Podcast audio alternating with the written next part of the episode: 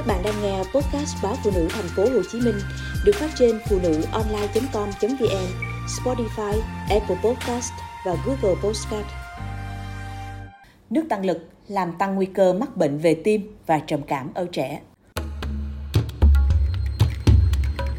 Một nghiên cứu khoa học lớn ở Anh đã cho thấy nước tăng lực có thể làm tăng nguy cơ mắc các vấn đề về sức khỏe thể chất và tinh thần ở trẻ em.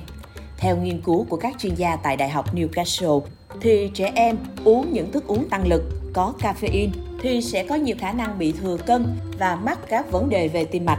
Ngoài ra, chúng cũng phải đối mặt với nguy cơ mắc các vấn đề về sức khỏe tâm thần cao hơn, chẳng hạn như lo lắng, trầm cảm và cố gắng tự tử.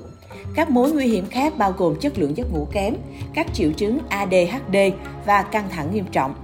Các nhà khoa học đã thực hiện hàng chục nghiên cứu và xem xét dữ liệu từ 57 nghiên cứu trước đó để xem xét tác động của các loại thức uống này đối với trẻ em. Các nghiên cứu bao gồm hơn 1,2 triệu trẻ em và thanh niên từ 9 tới 21 tuổi từ 21 quốc gia. Kết quả được công bố trên tạp chí Public Health cho thấy các bé trai có xu hướng tiêu thụ nước tăng lực nhiều hơn các bé gái.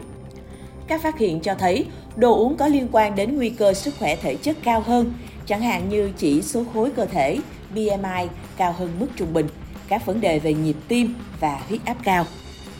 Những người trẻ tuổi uống nước tăng lực có nhiều khả năng có sức khỏe tâm thần kém và mắc chứng lo âu, trầm cảm, rối loạn ăn uống cũng như có ý định tự tử. Một số nghiên cứu được đưa vào tổng quan cũng nhấn mạnh rằng nhóm này có nguy cơ cao hơn về thói quen sống không lành mạnh, chẳng hạn như hút thuốc, uống rượu, hút thuốc lá điện tử và chất lượng giấc ngủ kém. Các tác dụng phụ đáng lo ngại khác bao gồm nguy cơ mắc bệnh hen suyễn cao hơn, đi tiểu thường xuyên và sâu răng.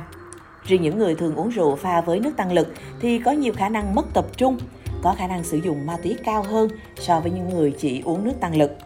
Tiến sĩ Shalina Verstram, chuyên gia về sức khỏe cộng đồng của Đại học Newcastle và là đồng tác giả của nghiên cứu cho biết, Chúng tôi quan ngại sâu sắc về những phát hiện cho thấy nước tăng lực có thể dẫn đến căng thẳng tâm lý và các vấn đề về sức khỏe tâm thần ở trẻ.